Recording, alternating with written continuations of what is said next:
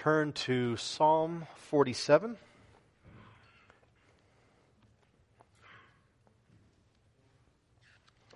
Psalm 47. And let's stand as we honor his word together.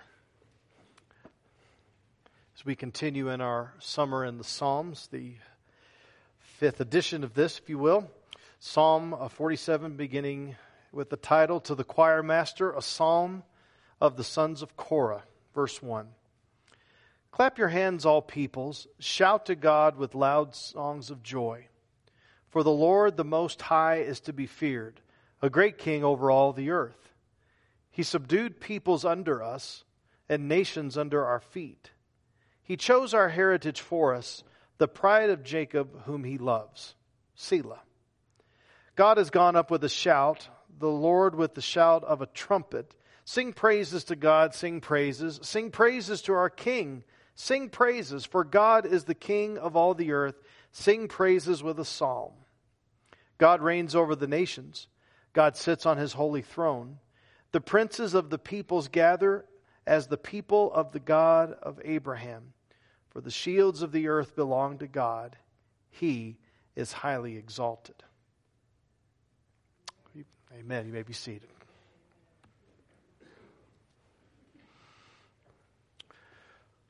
So this morning we follow up from last Sunday with Psalm 46. Psalm 46, 47, and 48 all work together in a way for us to be reminded of the beauty of Zion, the city of God.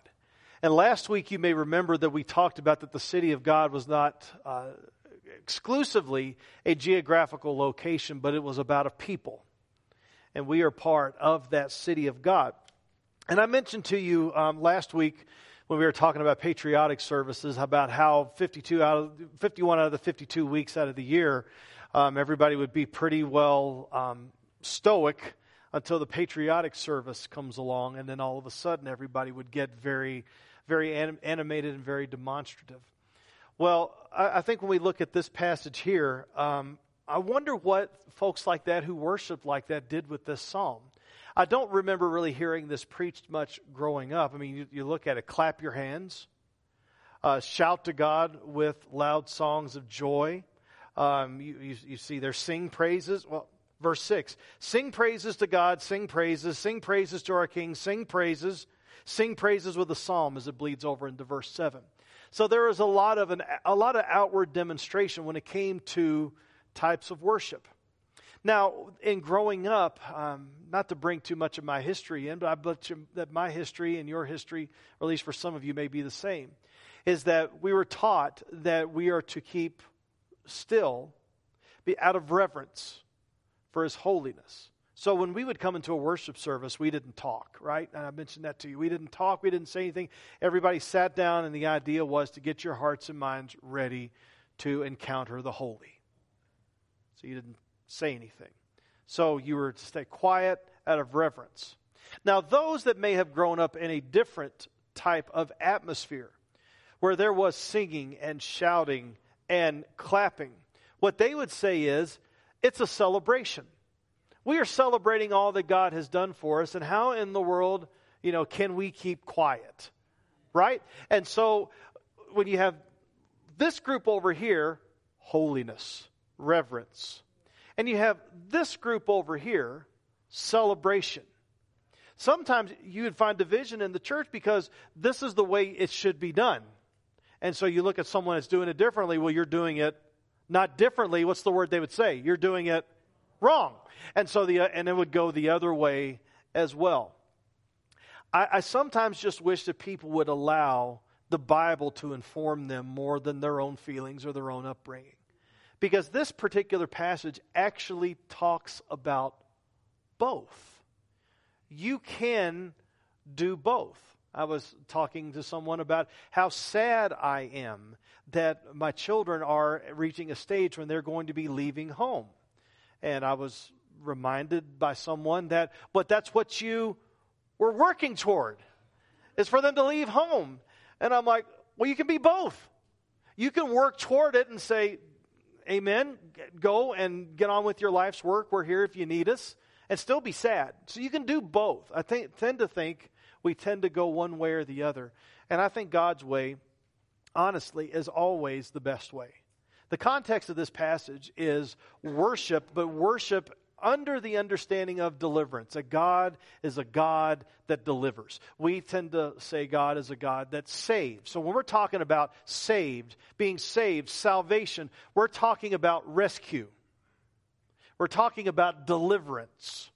Now, in this case, it was deliverance from the people of that, that were in the promised land. And so they're getting ready to go into the promised land and they're being reminded of how God delivered them from the enemies as they were going into the promised land, leaving Egypt. That enemy as well, both ends, when you're leaving, but also going into the promised land, it is deliverance. And so you're, leading this, you're reading this and you're thinking, well, th- so this is just about Israel, right? Israel is clapping and shouting. That doesn't mean that we Baptists are supposed to do that, or we Christians are supposed to do that in our dignified 21st century Western culture. No, we're not supposed to be able to do that. And I'm thinking, though, is God delivering us now? Yes. He is saving and rescuing a people to himself all over this world. In fact, some of you, you may have come in here and you may not have been rescued from your sin and from yourself. That's the greatest enemy we have. We worry about Russia and we worry about China and we worry about this and we worry about all of these different things. The worst enemy that any of us have is ourselves. Because we live with each other, we live with ourselves all the time. And so we need to be rescued. And so when God comes and rescues us from our number one enemy, self, 1A is the devil, but our, ourselves, then we have also reason to demonstrate our gladness and joy in all that He has done. So, what I want you to see, first of all, um, and you can just write this down. I didn't include it in your uh, in your notes, but feel free to use that, or you can just listen and read. That's fine. But number one, you, I want you to realize that praise is an international invitation. Praise is an international invitation. So, clap your hands. All people shout to God with loud songs of joy. Now, there's reasons for us to do that. Every, in, in, fact, in every section of this, you see this. Clap your hands, shout, and then you see the word for, and then you give, have the rationale. Verse 5, you know, God has gone up with a shout. Sing praises, verse 6. For God is king. So there's always a reason. We don't just come in and do things willy nilly. There's always a reason behind it. And since we understand that God is, is in charge of all of the earth, we have reason to rejoice and celebrate, especially when we're hearing this noise everywhere else that we're in charge. We're the ones that we're going to set our course. You're not going to be able to do anything ultimately. He may give you room for a while, but He's also going to give us room to be able to see how detrimental any path that we go, aside from King Jesus, is a bad, destructive path. You see? And so that's what we're talking about here. So, for the Lord, the Most High, is to be feared. Well, why would I fear God? God's not supposed to be feared. Well, if you, as unholy, enter into the presence of the holy, there will be fear, there will be awe, there will be worship because you're going to see the worth of Him over and against the lack of worth of yourself there is going to be that piece of where you need to fear him. And, and there's always, a, a, it's good, like when you're growing up, and even, you know, even if your parents are nice, you know, there's, it's always good to have a little healthy respect and fear of your mom and dad for the consequences, not because of anger, but just because you know there's going to be consequences. They have your best interest. They want to, you to succeed. And if they see you going on a path that's bad, then they're going to come along and say, Whoa, don't do this and there's going to be those boundaries that are going to be put up. But really, what we're seeing here is clap your, does it say clap your hands, all Israel? Does it say clap your hands, oh church? Well, of course not. This is a thousand years before the church became. But you, but you, you get it. You understand. Does it, does it say clap your hands, O Judah or O Benjamin? No, it says clap your hands, all peoples. So even back then, God was trying to establish with his people, to greater or lesser success as how they received it, he was trying to establish to his people that God is not a tribal God. He's not simply Israel's God, as far as Israel as a geopolitical nation. He's not just Israel's God, he's not just a God of a certain locale. He's God of the world. And so when we're looking at the Great Commission, we see this. We see where, it's, where he's talking about all authority in heaven and earth has been given to me, Jesus says. Therefore, go and make disciples of who? All nations, everybody. And we are to go to, to, to the ends of the earth. But for some of us, it's easier to go to the ends of the earth than the ends of our street. But the street is part of our world. The street is part of the earth. Your neighbors are part of the ones that you're supposed to love. All of us are in on this. And so when it's talking about here, he's great king over the all, all, the earth, verses 3 and 4. Now, this is where I came to this passage, and I'm like, well, I'm reading this with a, a certain mindset because I was reading this. He subdued peoples under us. And I started thinking, do you mean there's, there's a caste system? There's a category here? No, no. He's talking about that the people that were his enemies, that they conquered them. They were, that, that's a way to say that they were conquered. So when, if you read through Joshua 6 through 12, you see that God was going to fulfill his promise that he made to Abraham hundreds of years before. He was going to fulfill it under Moses and ultimately Joshua, that this land was going to be Israel's, going to be God's people. They were going to go from being enslaved to free in their free under the Lord, but in their own land. But there were people that were occupying it. And some people said, Well, we understand the Lord, come on in. Just let us live with you. Fine. Some were like, well, we don't want that. And so there ended up being this contention, this, this fighting that was going on. But God had promised them this land. And so God was showing that He was king over all of the earth. It wasn't like, well, that works for you, but this works for me, right? That's kind of what we hear nowadays. Well, I'm glad Jesus works for you, but that doesn't mean that He's going to work for me. This is working for me. We don't operate that way. And it's really easy to slide into that because we want to be nice to people. But I think it, we can still be nice to people, but still be truthful in saying one God and one mediator between God and man, the man Christ Jesus, 1 Timothy 2 5. So, this is what he's saying. He chose Israel. He chose his people for a heritage for us, the pride of Jacob. So, if you're not familiar with the Bible and you're talking, and, and they were singing this song, The God of Jacob, well, who's Jacob? I don't know any Jacob. Who is this Jacob? I thought he was my God too. Why is he just the God of Jacob? Well, that's talking about Abraham, Isaac, and Jacob, and they were the ones that basically set down all of the ways that we were going to be moving and working. They were the patriarchs of the Old Testament that, that were the foundation of everything that we're building upon in the scriptures. And so you're looking at this and you have to realize just a number of things is that when they recognized all that god was doing now I, I, talked about joshua 6 to 12 that's when they were going in. And at every point along the way what they were doing was they were rejoicing and they were shouting at the victory. And so whenever they got ready to attack there was this trumpeting. There was this shouting that was going on and so that's where you get into, into uh, verse 5, verses 5 and 6, where the, the praise is coming from a deliverance.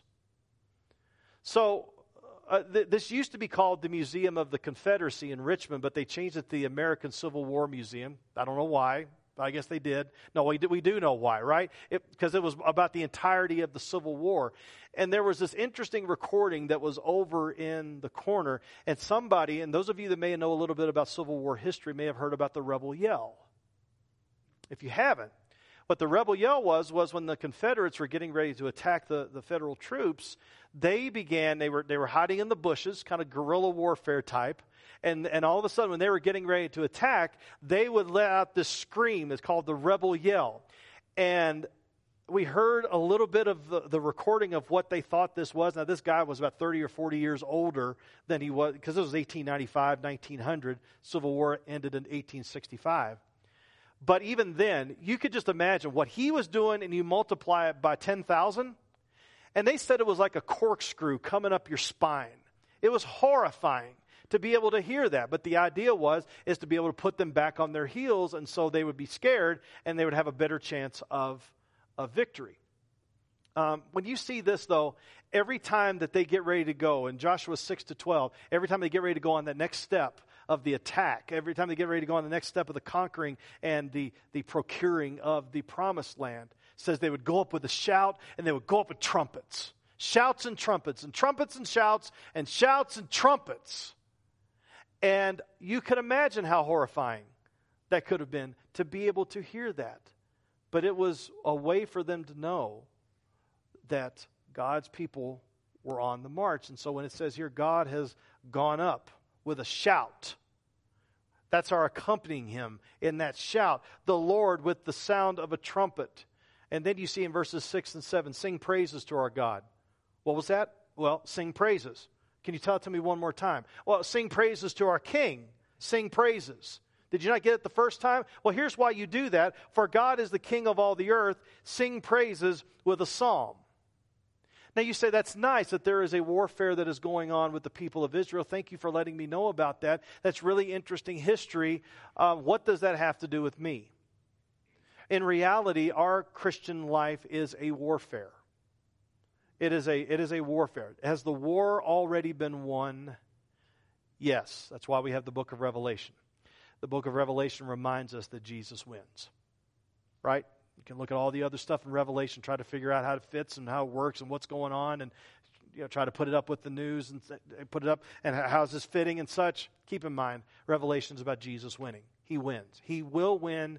He has won. Does that mean that there's not going to be battles all along the way?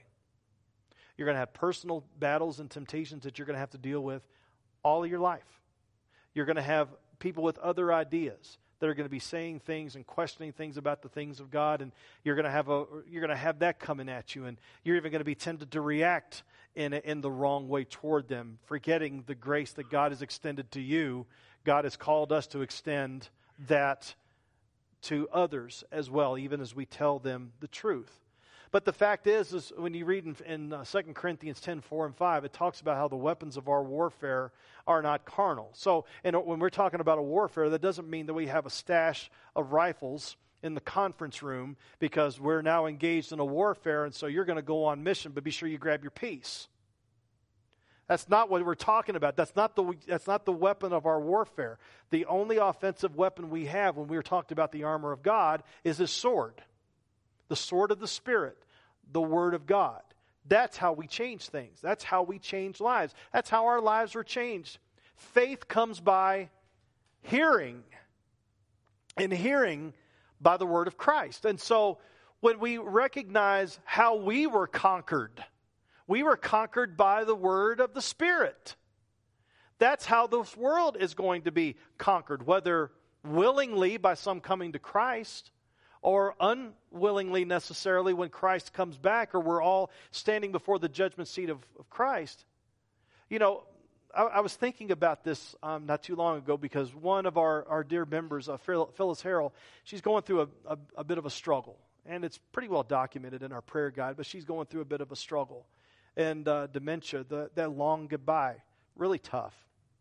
But when I first got here, I preached a sermon on Luke 16, 19 to 31. If you're familiar with that, that's about the rich man and Lazarus.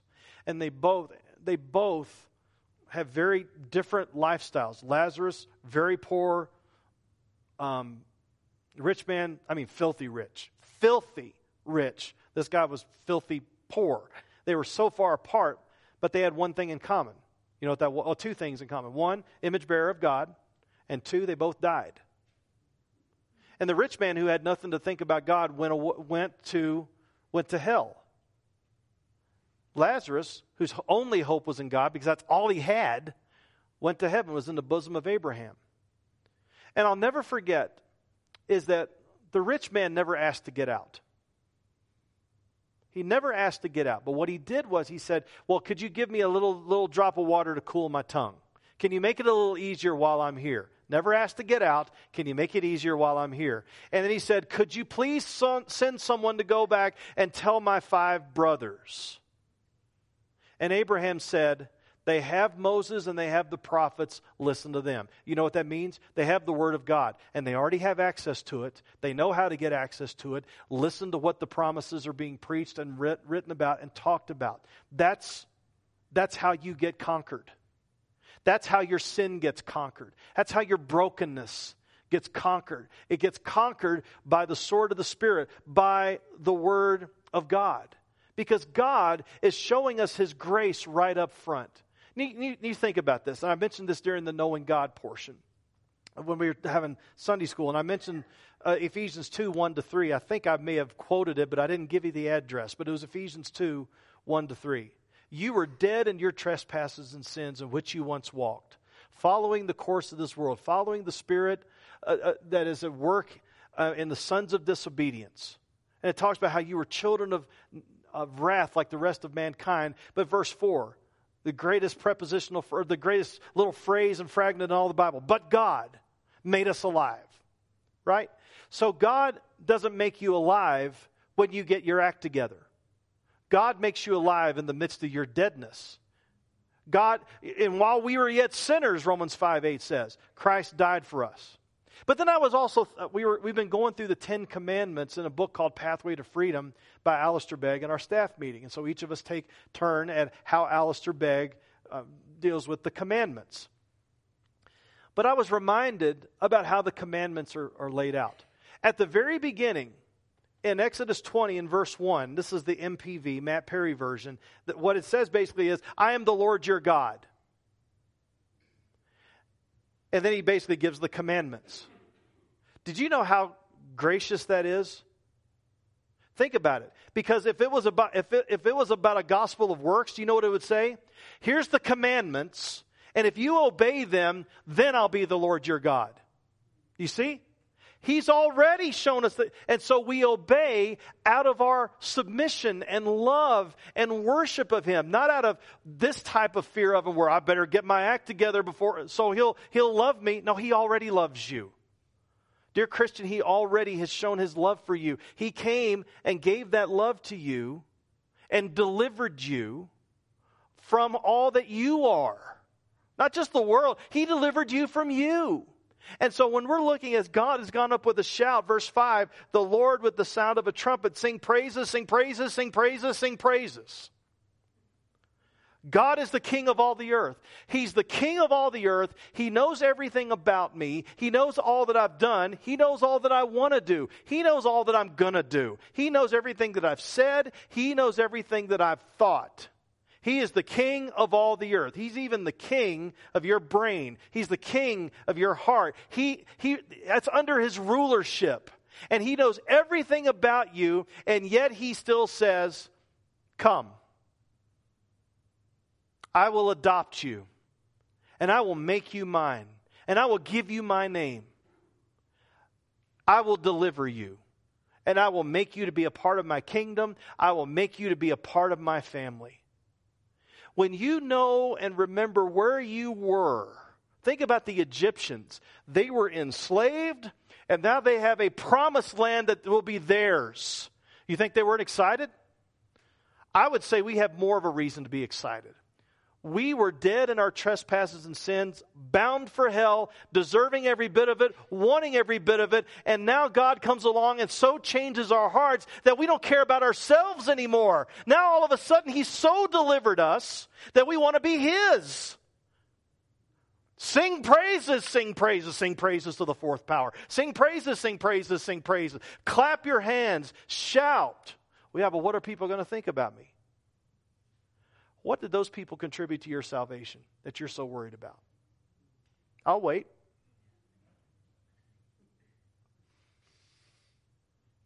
Nothing.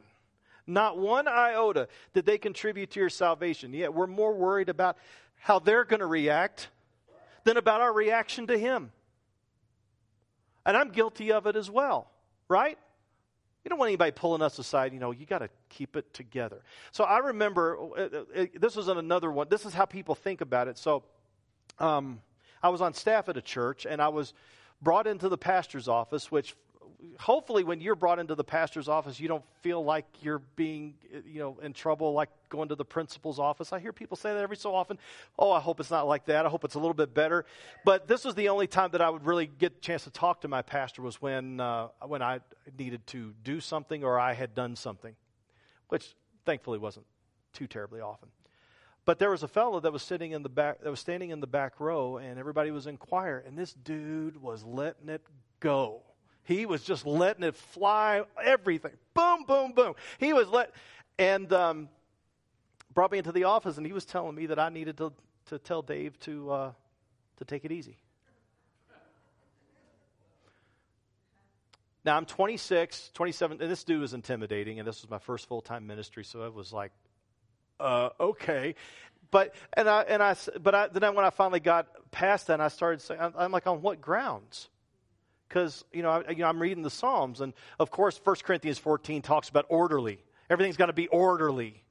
And what that meant, what, what that was meaning was, is that there were people that were speaking in unknown tongues and there was no interpreter and, and it was, it was mayhem. It was chaos. No one, that's the orderly. This was, this for my pastor was disorderly.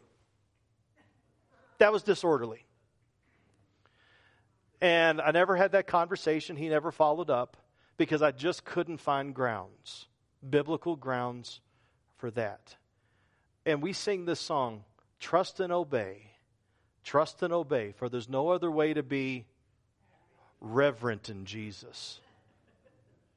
We sing about happy, singing happy. I got the joy, joy, joy, joy down in my heart. Where, you know, we sing about that all the time. And yet here we are. Sometimes we get in church and we're like, well, yeah, whoa, not easy. And then, you know, if somebody does do that, someone comes along and as the hall monitor and tries to, hey, you know, take it easy take it easy. And then you begin to think about the logic. All that he's done for me, take it easy. He, I'm not going to hell anymore. Take it easy. He, I'm his, he's mine. Take it easy. Are you kidding? I'm not going to take it easy. In fact, I'm going to I'm to praise even harder now, right? That, that's what you want to really f- feel like um, you end up doing this because we are of all fallen short of the glory of God and He's rescued us. So, the gathering that we see here in verses 8 and 9, God reigns over the nations. He's established that king over the earth. He sits on his holy throne the princes of the peoples gathered together as the people of God of Abraham, right? You may remember from Psalm 2 where it talks about the, the nations rage and the peoples plot together against the Lord and against his anointed. And they said, they, let's come together and burst the bonds apart. The bonds being the bonds of God's word and God's authority. We don't want that anymore. Let's burst it apart so we can run through the meadow and do whatever we want. And, th- and they thought that was freedom. Well, they just actually sentenced themselves. That's not freedom. But there are princes that are going to see the glory of God and are going to come together. And they are going to gather as the people of the God of Abraham, which is us, because Abraham was the Abraham believed, it says, and, it, and God credited to him as righteousness. So anybody that walks in faith in Christ is a son of Abraham. Because he's follow, following by faith in the promises of God. And you see here, the princes come together. Why? For the shields of the earth belong to God. What's a shield do? Protects. Some of you are worried about losing your salvation. And here's why because you have a great view of your sinfulness. I say great, magnified, big. It's, it's there. Now, some don't think they've sinned at all, and God didn't have to work that hard on them, right? We've talked about that. God didn't have to work that hard on me, but He really had to work hard on that guy. No, all have sinned and fallen short of the glory of God. We are all reclamation projects, and God comes along and brings us to Himself. You see, but when we look at, at this, the shields, you're not saved because you've earned it. You're not saved because you deserve it. Well, I just don't feel like I'm worthy. And if you th- and uh, we've had conversations, I've had conversations with some of you. And you're like, you're talking about my con-. no. There's so many of you that have said this. I don't feel worthy. And you know my response. Some of you have heard me say this in, in various variations of the theme. Good. You're not. I'm not. We've all sinned and fallen short of the glory of God. All of us. I don't like that. Tough because that's where we are. And that's a good thing. We mentioned during the Sunday school, time, people don't want to come to church because they don't like feeling guilty. Well, there's, there's times that's bad guilt, and people are making you feel guilty because you're not measuring up to whatever they think you, are, you should be. But then there's guilt when we're not measuring up to what God would have us to be. That guilt that I've talked about right here, right in here, I talked about, that guilt, it's bad guilt. Nobody should be putting that on you. This guilt, it's good guilt.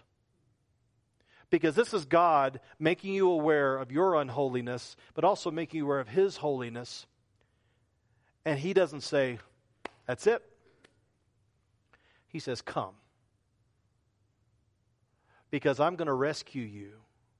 Not because of who you are and what you've done. I'm going to rescue you because of what I've done. And I'm going to bring you in. The word church comes from the word ecclesia, which means called out ones. You've been called out of darkness into his marvelous light. You were blind, now you see. You were lost, now you're found. And it's all because of him. It's all because of him, and none of it is because of anything that we have done. So, I'm not worthy. You're not. Praise God. Because if you thought you were, then you wouldn't get all that he is. And he will protect you because you're going to sin. You're going to mess up. But your reaction is going to be He's opened up this invitation to me. He's a dad that he tells me he's going, he wants me to come back to me. Dad, I'm sorry. Abba, Father, I'm sorry. I repent. Come. And you'll be, and you're, because you're adopted, because once you're his son, you're never going to be an unson. Once you're a daughter, you're never going to be an undaughter. And this is the deliverance that he gives to us as king. But he's also our father. For the shields of the earth belong to God. He is highly exalted. And he came down, even though he was exalted. It says that Jesus rend the heavens and came down to us because we couldn't climb to him. He came down to bring us up to where we need to be. That's why he came to the cross. He came down to get his kids and to bring us to where we needed to be. So, is that worth clapping over? I'd say. I'd say. Is that worth shouting over? That might be a little, yes. This is not multiple choice. There's only one answer. It is worth shouting over. I heard someone go, mm-hmm, that's a good one too. Yeah, they need to put that. that's a good one. But no, um, sing praises. Yeah, but I'm tone deaf. I, I don't, you know, I, whatever. Just, just, he's worthy. And he auto tunes. By the time it gets to him, it sounds so pretty. Have you been delivered? Because Jesus, even in the midst of all the things that go on in this earth, the more you think about Jesus, the more your eyes brighten and the more you smile, the more your heart lightens, the more you realize, yeah, there's a lot of stuff that's going on, but I am so glad that this is not all there is. And I'm so glad that even while I'm here, I'm not by myself doing it. You're not alone. Sing praises, sing praises, sing praises to the King of all the earth. Sing praises, sing praises with a psalm. Clap, shout, let it fly because of all that He has accomplished for you. Heavenly Father, guide us in all that we do and say. Use us for your glory. Lord, I, I really think the ultimate point of this that you're trying to tell us is to keep our eyes on you. Peter didn't keep his eyes on you and sank. But when he kept his eyes on you, he was steady. It doesn't mean, Lord, that you are going to move us away from all the issues of life. It means that you're going to be with us to give us strength in the midst of them. Sing praises to our King. Sing praises, sing praises, sing praises. Father, I fear that there may be some here that have not trusted in Christ as Lord and Savior. They have not surrendered to Him. And if they were to leave and to die right now, that they would not have the hope of eternal life. But just as sadly is that they don't have the hope of eternal life now. You've promised to come and live in us. Not for us to wait for heaven to encounter you, but we can encounter you right now. Thank you, Lord, for rending the heavens and coming down. Thank you for our, our crucified, dead, buried, risen, ascended, exalted, interceding Jesus. Thank you for sending the Holy Spirit to seal our hearts for you. Even as we're prone to wander, Lord, we feel it. Here's my heart, Lord, the song says. Take and seal it. Seal it for your courts above, and we can have that hope even now. I pray, Father, none of us would leave this place without knowing this beautiful, majestic, glory, glorified, risen, exalted Savior, Jesus Christ. I pray you would rescue us all. I pray this in Jesus' name. Amen. So as you come, you can come and use these steps as an as an altar of prayer. You can pray right where you are. You can get somebody that you know and trust and say, "Will you pray with me?"